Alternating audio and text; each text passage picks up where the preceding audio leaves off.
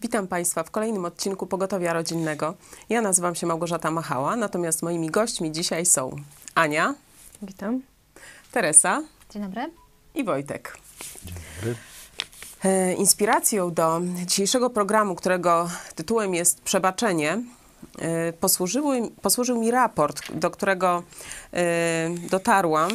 Jest to raport z doświadczeń prowadzonych przez Duke University Medical School i ze sprawozdania tego właśnie uniwersytetu wynikało, że zabójcą numer 1 w Stanach Zjednoczonych nie był rak, ani choroby serca, AIDS, ani żadna ze zwykle cytowanych przyczyn śmierci. Natomiast właśnie to było w roku 1995, więc to są nie całkiem takie świeże badania, ale myślę, że one w tym momencie jeszcze bardziej są pogłębione i poszerzone. Tym zabójcą numer 1 ci badacze określili, że jest to skłonność do nieprzebaczania.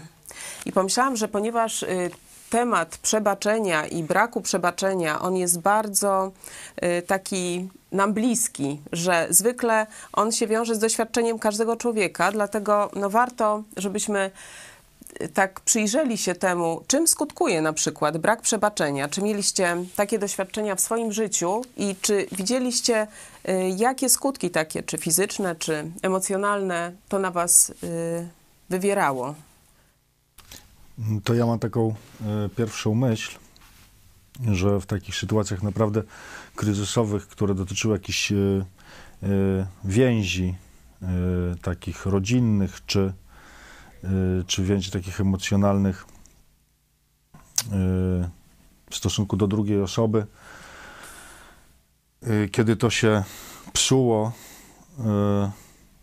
lub po prostu gdzieś te drogi się rozchodziły, ten brak wybaczenia prowadził u mnie do tego, że ja jakby za swoje życie, za to, co się dzieje w moim życiu, obwiniałem tą drugą osobę, nie? Ja straciłem kontrolę nad swoim życiem. Przez to, że nie potrafiłem komuś wybaczyć, że tak postąpił, że ja akurat uczestniczę,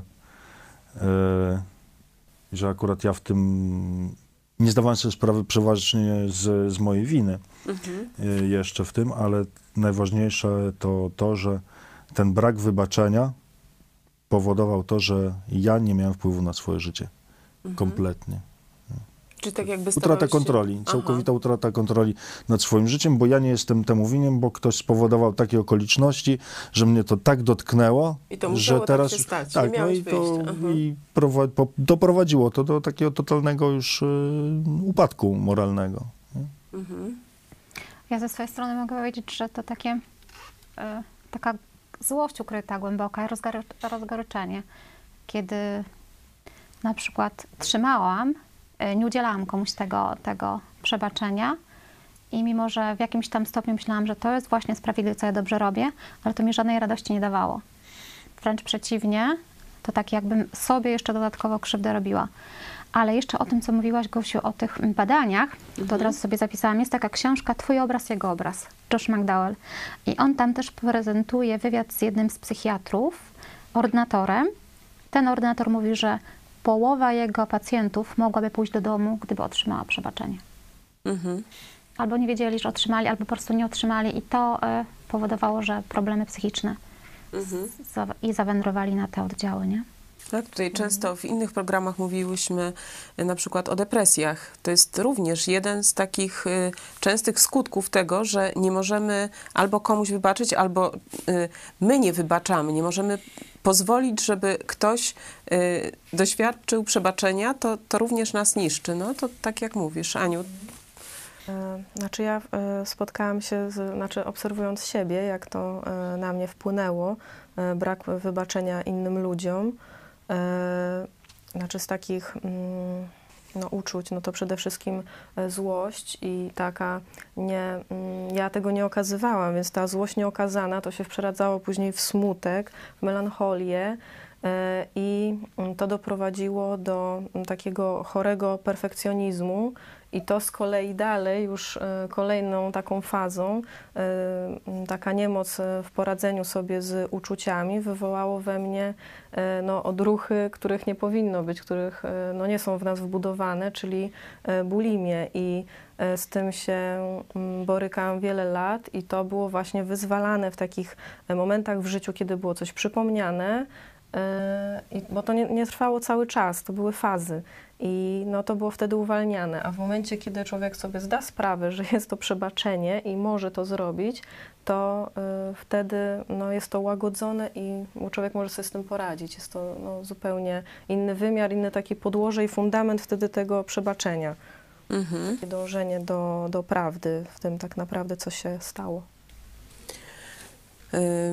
Właśnie jeszcze wracając do tych badań, to tutaj autorzy tych akurat badań mówili, że mogą to być właśnie początkowo takie banalne objawy, jak bóle głowy, jakieś skurcze mięśni, problemy ze snem, trawieniem, wrzody, ale ostatecznie również depresja, ale też nowotwory. Że wcale to nie jest tak, że jesteśmy tylko właśnie tą swoją jakby fizycznością, tylko to, co się dzieje w naszych emocjach, ten brak spokoju, ciągłe życie w jakiegoś rodzaju napięciu i takim albo oskarżaniem siebie, tak jak ty, Aniu, mówisz, że gdzieś tam trzymałaś to w sobie, albo właśnie niemożliwość, żeby wybaczyć komuś, że nas skrzywdził, to prowadzi do bardzo poważnych tych konsekwencji fizycznych. Ale nie wiem, czy mieliście coś takiego, bo właśnie z jednej strony może to być złość, ale z drugiej strony może być zgorzknienie. To mi się wydaje, że jest to dosyć częste, że... Tak, ja mogę powiedzieć, że w moim przypadku to już nie mam poczucia, że to długo trwa i że może bym mogła coś z tym zrobić, jednak nie robiłam tego. Także, czyli bierność, tak, ona tutaj potęgowała. I takie jakieś... nie chciałam nic z tym robić. Mhm. To zgorzknienie, myślę, że też ono wynika często z tego, że próbujemy znaleźć odpowiedź na pytanie dlaczego.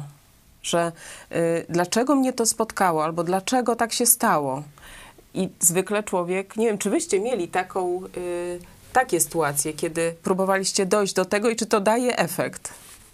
Znaczy, ja próbowałam wszystko na czynniki pierwsze rozłożyć i w efekcie nawet jak już się dojdzie do tego, to nie daje satysfakcji, bo nie ma tej prawdy, znaczy jest prawda, ale to nie jest prawda, na której można oprzeć całe życie i to coś wyjaśni, bo co z tego, że no, to jest ważne, żeby się dowiedzieć, ale jeśli nie ma czegoś większego, w co się wierzy, to tylko przyniesie właśnie zgorzknienie, nie?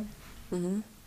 A czy to się nie wiąże trochę z tym, że nawet jeśli dojdziemy do jakiejś odpowiedzi na to pytanie, dlaczego ktoś to zrobił, to i tak no, nie mamy gwarancji, że następnym razem nie zrobi tak samo, a może nawet gorzej. I rzeczywiście no, jakby nie ma co się łudzić, że kiedyś otrzymamy pełne wyjaśnienie wszystkich spraw, które nas nurtują i jeśli od tego uzależniamy przebaczenie komuś, no to będziemy rzeczywiście w takim zaklętym kręgu jakby. A tutaj, no ty poruszyłaś ciekawy wątek tego perfekcjonizmu, że z czego on wynikał? Znaczy to wynikało z tego, że ja oskarżałam siebie za to, że inni na przykład mnie nie akceptowali, więc ja musiałam dążyć tym perfekcjonizmem, żeby wszystkich wokoło zadowolić, że jest dobrze. Aha, czyli stawałaś się takim niewolnikiem innych ludzi z tego względu, że myślałaś, że to dopiero umożliwi im, żeby cię kochali czy akceptowali, coś w tym sensie. Mhm. Jeśli chodzi o taką... definicję, czym jest przebaczenie, to tutaj sobie zobaczyłam, że z języka greckiego to tak fajnie brzmi, bo to znaczy uwolnić kogoś, to jest puścić. Tak jakby zrezygnować z dochodzenia do sprawiedliwości. Nie spodziewania się tego, że tutaj na ziemi uda nam się otrzymać takie zadośćuczynienie, będziemy w pełni usatysfakcjonowani. A czym według was jest to przebaczenie? Kiedy uporaliście się z jakąś tam sytuacją w swoim życiu, to co na to wpłynęło? Albo z czym ono się łączyło, że mogliście podjąć taką decyzję? U mnie to przebaczenie i zaprzestanie w ogóle obwiniania innych o moje wybory. Znaczy to nawet nie były wybory, tylko pozostawianie spraw jakichś nierozwiązanych i zostawienie problemów gdzieś daleko i radzenie sobie za pomocą alkoholu przede wszystkim, żeby po prostu o tym nie myśleć. Ale rozwiązanie, no to przyszło wraz z nawróceniem do Jezusa, kiedy ja zrozumiałem swoją grzeszność i z czego to wynika i łatwiej było mi też zrozumieć, przypuśćmy, losy czy drogę życiową innych ludzi, czy to sytuacji jakichś rodzinnych, czy jakichś innych więzi. Mhm. No to zrozumienie dopiero pozwoliło mi na nieobwinianie innych i praktycznie ja teraz nie mam z tym problemu. Uważam, że teraz nie ma osoby, której miałbym ja coś do wybaczenia. Aha. Bo to przeszło w coś takiego, że ja też zobaczyłem swoje winy, nie? Co też przełożyło się od razu na to, że sobie nie potrafiłem wybaczyć, że gdzieś zobaczyłem te sytuacje, gdzie doprowadziłem, gdzie tam zniszczyłem komuś życie lub jego dużą część, gdzie zawiodłem zaufanie w bardzo ważnych kwestiach, kiedy ktoś mi zaufał na całe życie nawet, nie? Kiedy nie potrafiłem temu sprostać, no to zaczęło mi to ciążyć też, nie? Osobiście ja się też nie mogłem tak oderwać. Nie mogłem oderwać myśli też od tej przeszłości, kiedy też przyszedł czas, że zrozumiałem, że ja nie zdołam nic naprawić, nawet nie zdołam jakoś naprawić relacji. Jeśli cały czas będę właśnie taki zgorzniały, będę myślał o tym, że to już jest koniec sprawy nie do rozwiązania, nie do załatwienia. Ale to dzięki Bogu dość szybko przyszła taka refleksja, że to ciągnie w dół. To, że sobie samemu nie potrafię wybaczyć, to nie da mi po prostu jakiejś takiej radości w życiu i chęci do naprawdę jakiegoś entuzjazmu, do spróbowania chociażby naprawiania jakichś relacji czy nieprzyjemnych spraw z przeszłości. Czyli tak z tego, co mówisz, przebaczenie musi się wiązać, w twoim przypadku się wiązało z tym wzięciem odpowiedzialności na siebie, że przestałeś myśleć o innych, że to w nich jest problem, tylko tak. Po prostu wziąłeś to na siebie i stanąłeś w takiej prawdzie, że powiedziałeś o sobie, o sobie prawdę, że rzeczywiście zawaliłeś być może, ale że chcesz to zmienić, nie? To bardzo cenne. Ja mogę powiedzieć, że moim lekarzem był Jezus. Kiedy doświadczyłam Bożej łaski, Bożego przebaczenia, wtedy nauczyłam się przebaczać tak prawdziwie, tak serio, bez wypominek i tak, żeby przebaczyć, zostawić, nie szukać odwetu i z taką szansą na zbudowanie, na naprawę i na zbudowanie nowej, silniejszej więzi. O tym mówieniu prawdy też często jest tak, że mówimy sobie różne rzeczy, które nie do końca są prawdą i one powodują w nas straszne problemy. Jest książka Mówienie prawdy samemu sobie William Backus.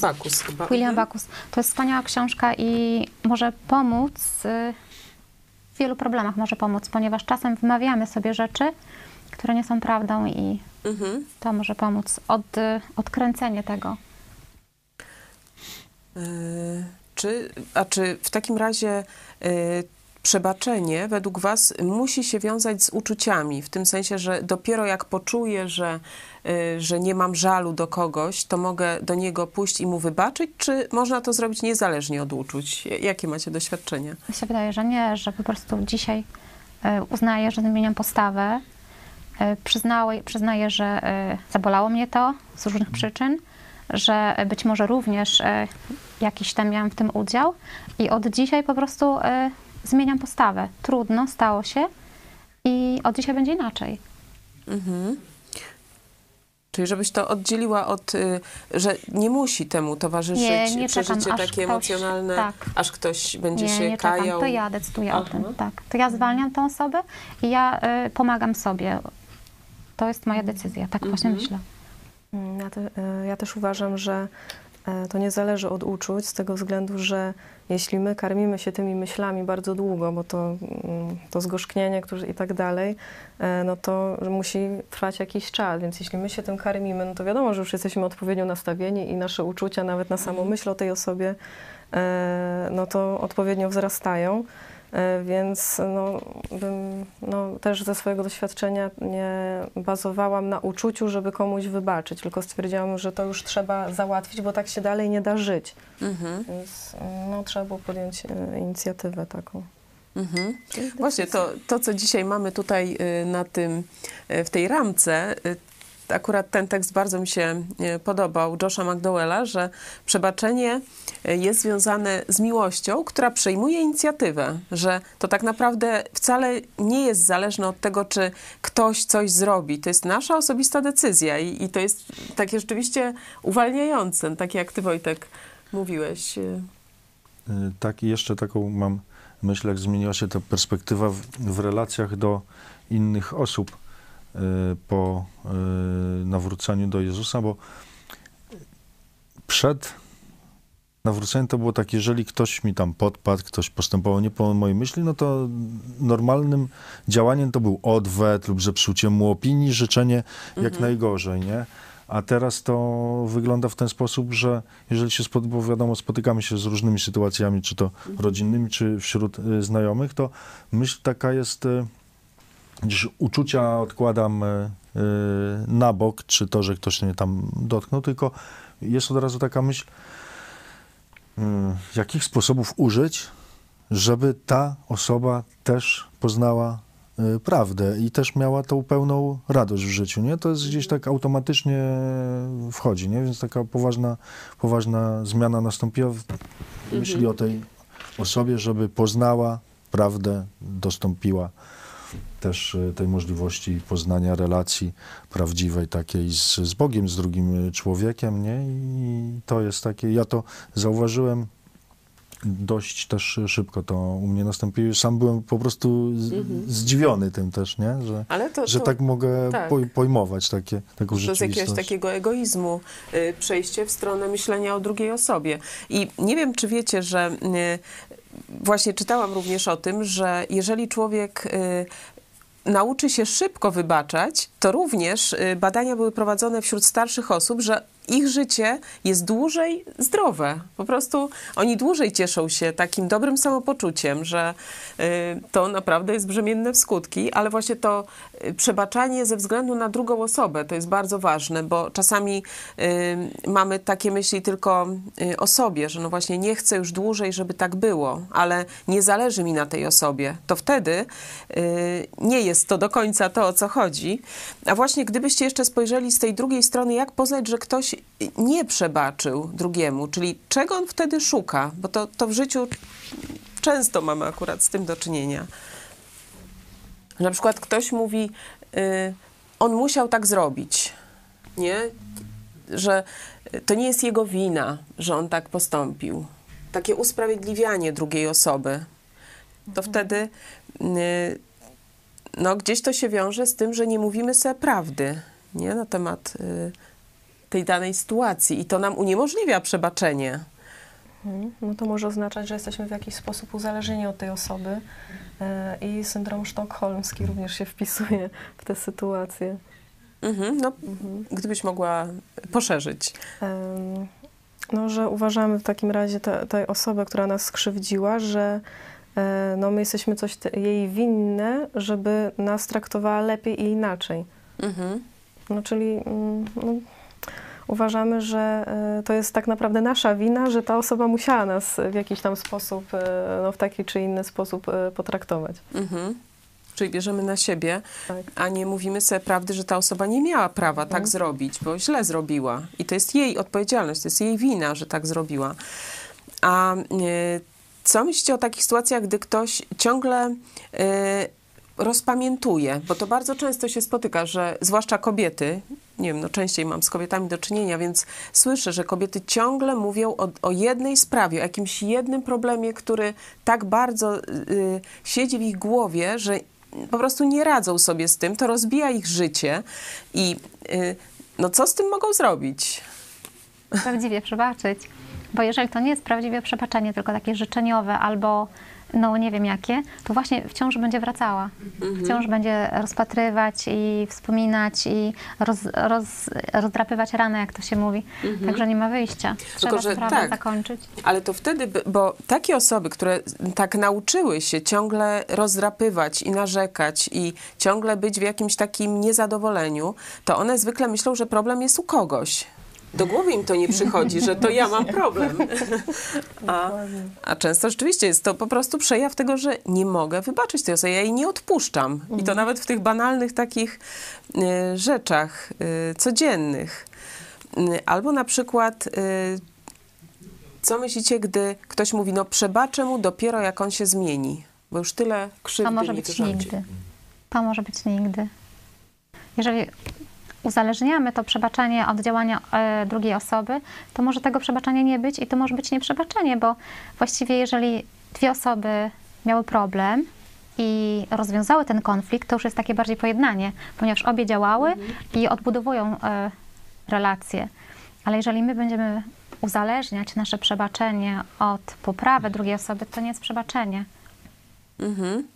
Ja myślę, że przebaczenie właśnie może być takim katalizatorem do zmiany drugiego człowieka, nie? Że doświadczam przebaczenia takiego i jestem wdzięczny za to, że ktoś mnie uwolnił od poczucia winy, od wyrzutów sumienia i to poprowadzi do jakiejś naprawy życia, nie? A tak to ciągle te winy i te myśli gdzieś będą jednak ciągnęły w dół i te myśli będą złe, doprowadzające czasem no, do skrajnych przypadków samobójstw nawet. Tak, tutaj ty, Teresa, powiedziałaś, jakby rozgraniczyłaś te dwie rzeczy, które rzeczywiście, one nie są tożsame, pojednanie i przebaczenie, że i ty, Wojtek, mówisz, że dopiero jakby skutkiem przebaczenia może być pojednanie. To, że ja mogę wrócić do takiej relacji z drugą osobą, jaką chciałabym mieć. Z niektórymi osobami jest to możliwe, a z niektórymi nie jest to możliwe, bo na przykład dana osoba zmarła. Nie wiem, nie wiem, czy byliście w takiej sytuacji, albo czy możecie sobie wyobrazić taką sytuację, gdy mamy poczucie winy, że dana osoba odeszła, a myśmy nie zdążyli albo przed śmiercią jakiejś sprawy załatwić, albo no nie mamy możliwości, żeby nadrobić, a mamy w sobie do zarzucenia, że nie byliśmy tacy, jak powinniśmy wobec tej osoby. Co wtedy zrobić? No myślę, że ciężką sprawą będzie rozpamiętywanie, ponieważ możemy pogorszyć sobie jakość życia naszą, mimo to, że już wiemy, że jakiś problem był. Myślę, że pozostaje przebaczenie sobie, tak jak każdego dnia Bóg nam przebacza, to po prostu musimy sobie przebaczyć, nazwać sprawy po imieniu i wyciągnąć wnioski, być może lepsze relacje z rodziną, z innymi, z pozostałymi. Rozpamiętywanie nie jest rozwiązaniem.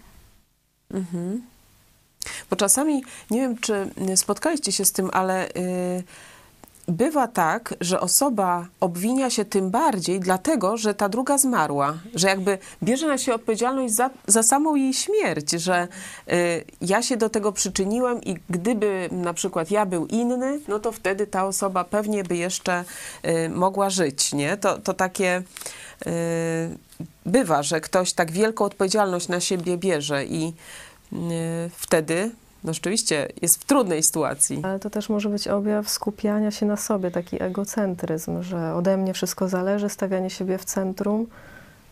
W ten sposób. No, może być.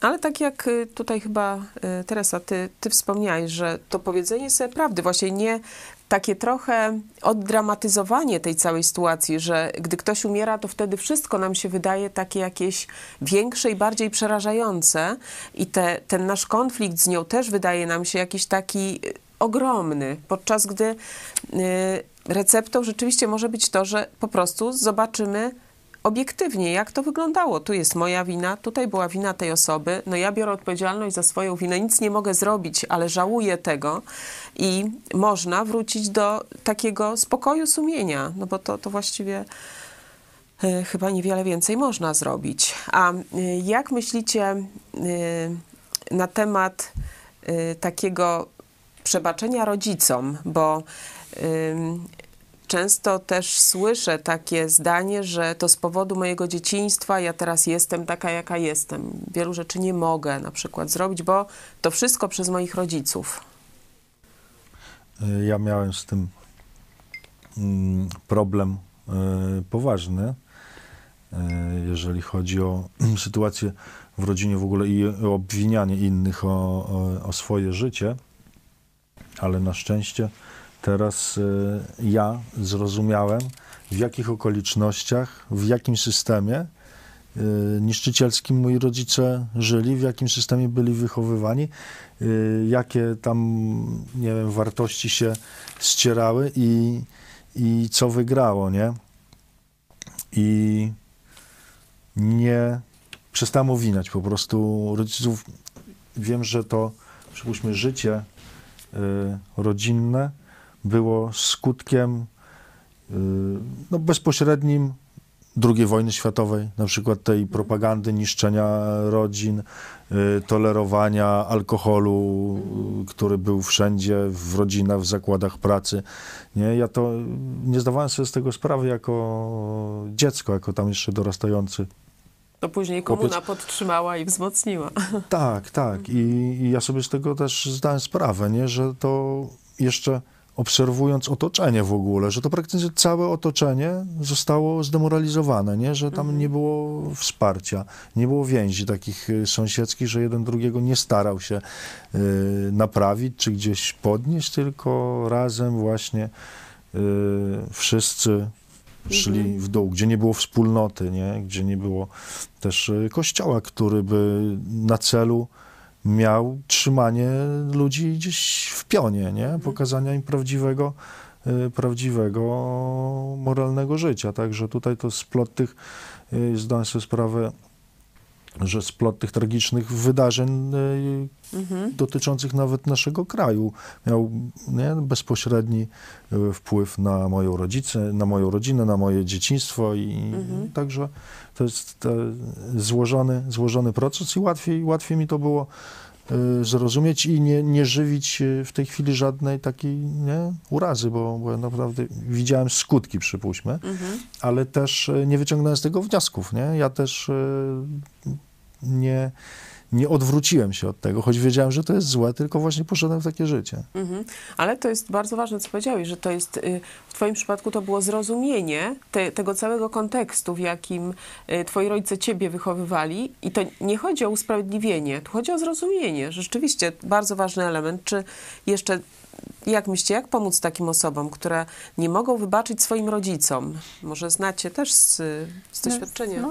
Z mojej strony to ja miałam wielki gniew właśnie na rodziców, ale u mnie to też niekoniecznie zrozumienie, ale poznanie Boga i ten wniosek, że ja nie wszystko muszę rozumieć i że niektóre sytuacje są po to, żebym ja potem umiała innym pomagać, albo żeby również osoby patrzące na to, jak ja przechodzę przez jakiś problem, żeby mogły skorzystać z coś dobrego. I na przykład moje pojednanie z mamą, no to powodowało wzmocnienie tej relacji i z tego się bardzo cieszę. Także było burzliwie, ale ta naprawa jest możliwa i teraz, kiedy ja jestem matką, to moja córka ma babcię i to jest ważne. To jest ważne. No to rzeczywiście bardzo ważny wniosek, że z jednej strony ten cel, który powiedziałaś, że czasami jakby zobaczenie, w jakiej atmosferze wzrastałam jako dziecko, to również ma to swoje dobre skutki, tak, że jesteś taką osobą, jaką jesteś nie tylko ze złymi cechami, ale również z dobrymi pewnymi rzeczami. Jesteś mocniejsza albo, no, to już w zależności, jak kto został kształtowany. A druga to ta rzecz bardzo ważna. Rzeczywiście chyba zanim staniemy się matkami i ojcami, to najpierw jesteśmy córkami i synami. I że jeśli nie poradzimy sobie w tej relacji właśnie podporządkowania rodzicom, czy załatwienia tych naszych więzi w taki sposób pojednania prawdziwego z rodzicami, no to chyba rzeczywiście nie ma możliwości, żeby to przekazać dalej, wzorzec dla naszych dzieci. Dla mnie też jeszcze było ważne, moja babcia mi często powtarzała, że to jakby Bóg wybiera nam rodziców i On wie, gdzie nas umieścić, w jakiej rodzinie, że to On decyduje i to mi zawsze pomagało. To było też takie w tym duchu, że jest to po coś, tak, że czegoś potrzebujesz. Oczywiście Państwa zachęcam do zadawania pytań albo do komentarzy. Jeśli wystarczy nam czasu, to też się do nich odniesiemy. Jeszcze wracając do tego tematu, komu powinniśmy wybaczyć poza rodzicami? No, mówiliśmy tutaj o sobie samych. Ale czasami tak jest, że ludzie obwiniają Boga. Nie? To taki jest taki stereotyp, że gdyby Bóg był dobry, no to nie dopuściłby do tego, żeby to czy tamto się stało. Jak mieliście taki dylemat, jak se...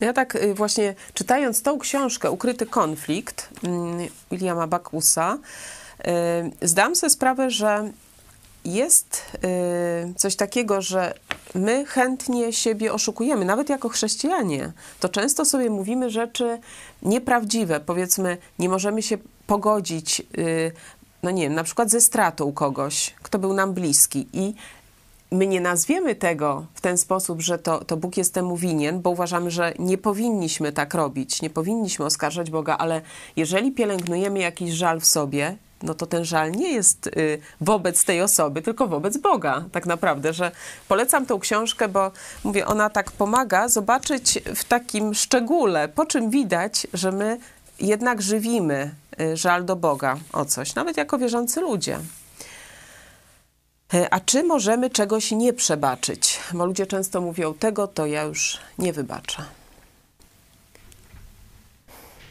Ja jeszcze takiej sytuacji nie doświadczyłem. Nic mi nie przychodzi do głowy.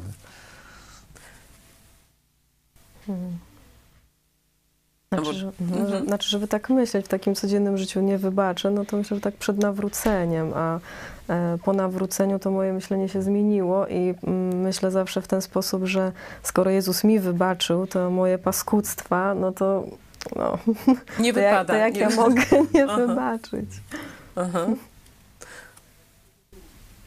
Tak, myślę, że różne są sytuacje, ale teraz, kiedy my jesteśmy obmyci Bożą łaską, to i też Pan mówi i grzechów ich i już nie wspomnę, także to my wypominać innym i nie wybaczać też raczej nie wypada. Tak, ale są na przykład takie osoby, które mówią, no owszem, ja mogę wybaczyć, bo ktoś mnie przeprosił, ale niech jeszcze trochę pocierpi. Nie? To taki syndrom pewnego wymierzenia sprawiedliwości, że to się nie godzi, żeby tak komuś odpuścić bez bólu. Ja mam jeszcze taką myśl, trochę odwrócę tą sytuację, o której ty powiedziałaś właśnie z dzisiejszego nauczania, gdzie Szczepan w momencie, kiedy był kamienowany, on jeszcze modlił się do Boga, żeby Bóg nie poczytał tego czynu tym, którzy rzucali w niego tymi kamieniami, którzy już wiedział, że go zabiją prawdopodobnie. I on już, widać było, że on im prywatnie już przebaczył i jeszcze modlił się za nich, nie? Także to sytuacja taka naprawdę już analizując, to nie wiem, czy jest coś takiego, czego nie można by było wybaczyć, biorąc pod uwagę taką sytuację. No tak, w tamtym przypadku, w przypadku Szczepana to była rzeczywiście sprawa życia i śmierci, czyli nawet w tej chwili śmierci nie miał skłonności, żeby trzymać tej urazy. Natomiast właśnie na co czekać? Kiedy możemy wybaczyć? Jakbyście to jeszcze podsumowali? Znaczy to jest zależne od naszej woli, czy my chcemy tego tak naprawdę, nie? Czy wolimy się tymi myślami cały czas faszerować, no, czy podjąć decyzję, czyli no, mamy wolną wolę, by o tym zdecydować. Mhm. I też im bardziej świeża sprawa, tym łatwiej można by ją pewno załatwić, bo tak się mówi, żeby załatwiać sprawę do zachodu słońca, nie iść spać złym, także nie czekać. Czyli można to zrobić w każdej chwili, że czasami żyjemy wiele lat w takim poczuciu krzywdy. Tutaj nawiążę do pytania, które zadał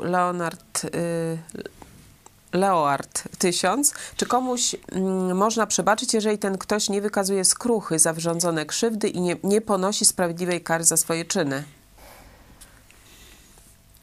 To jest często spotykane dzisiaj, że ktoś nie ponosi kary.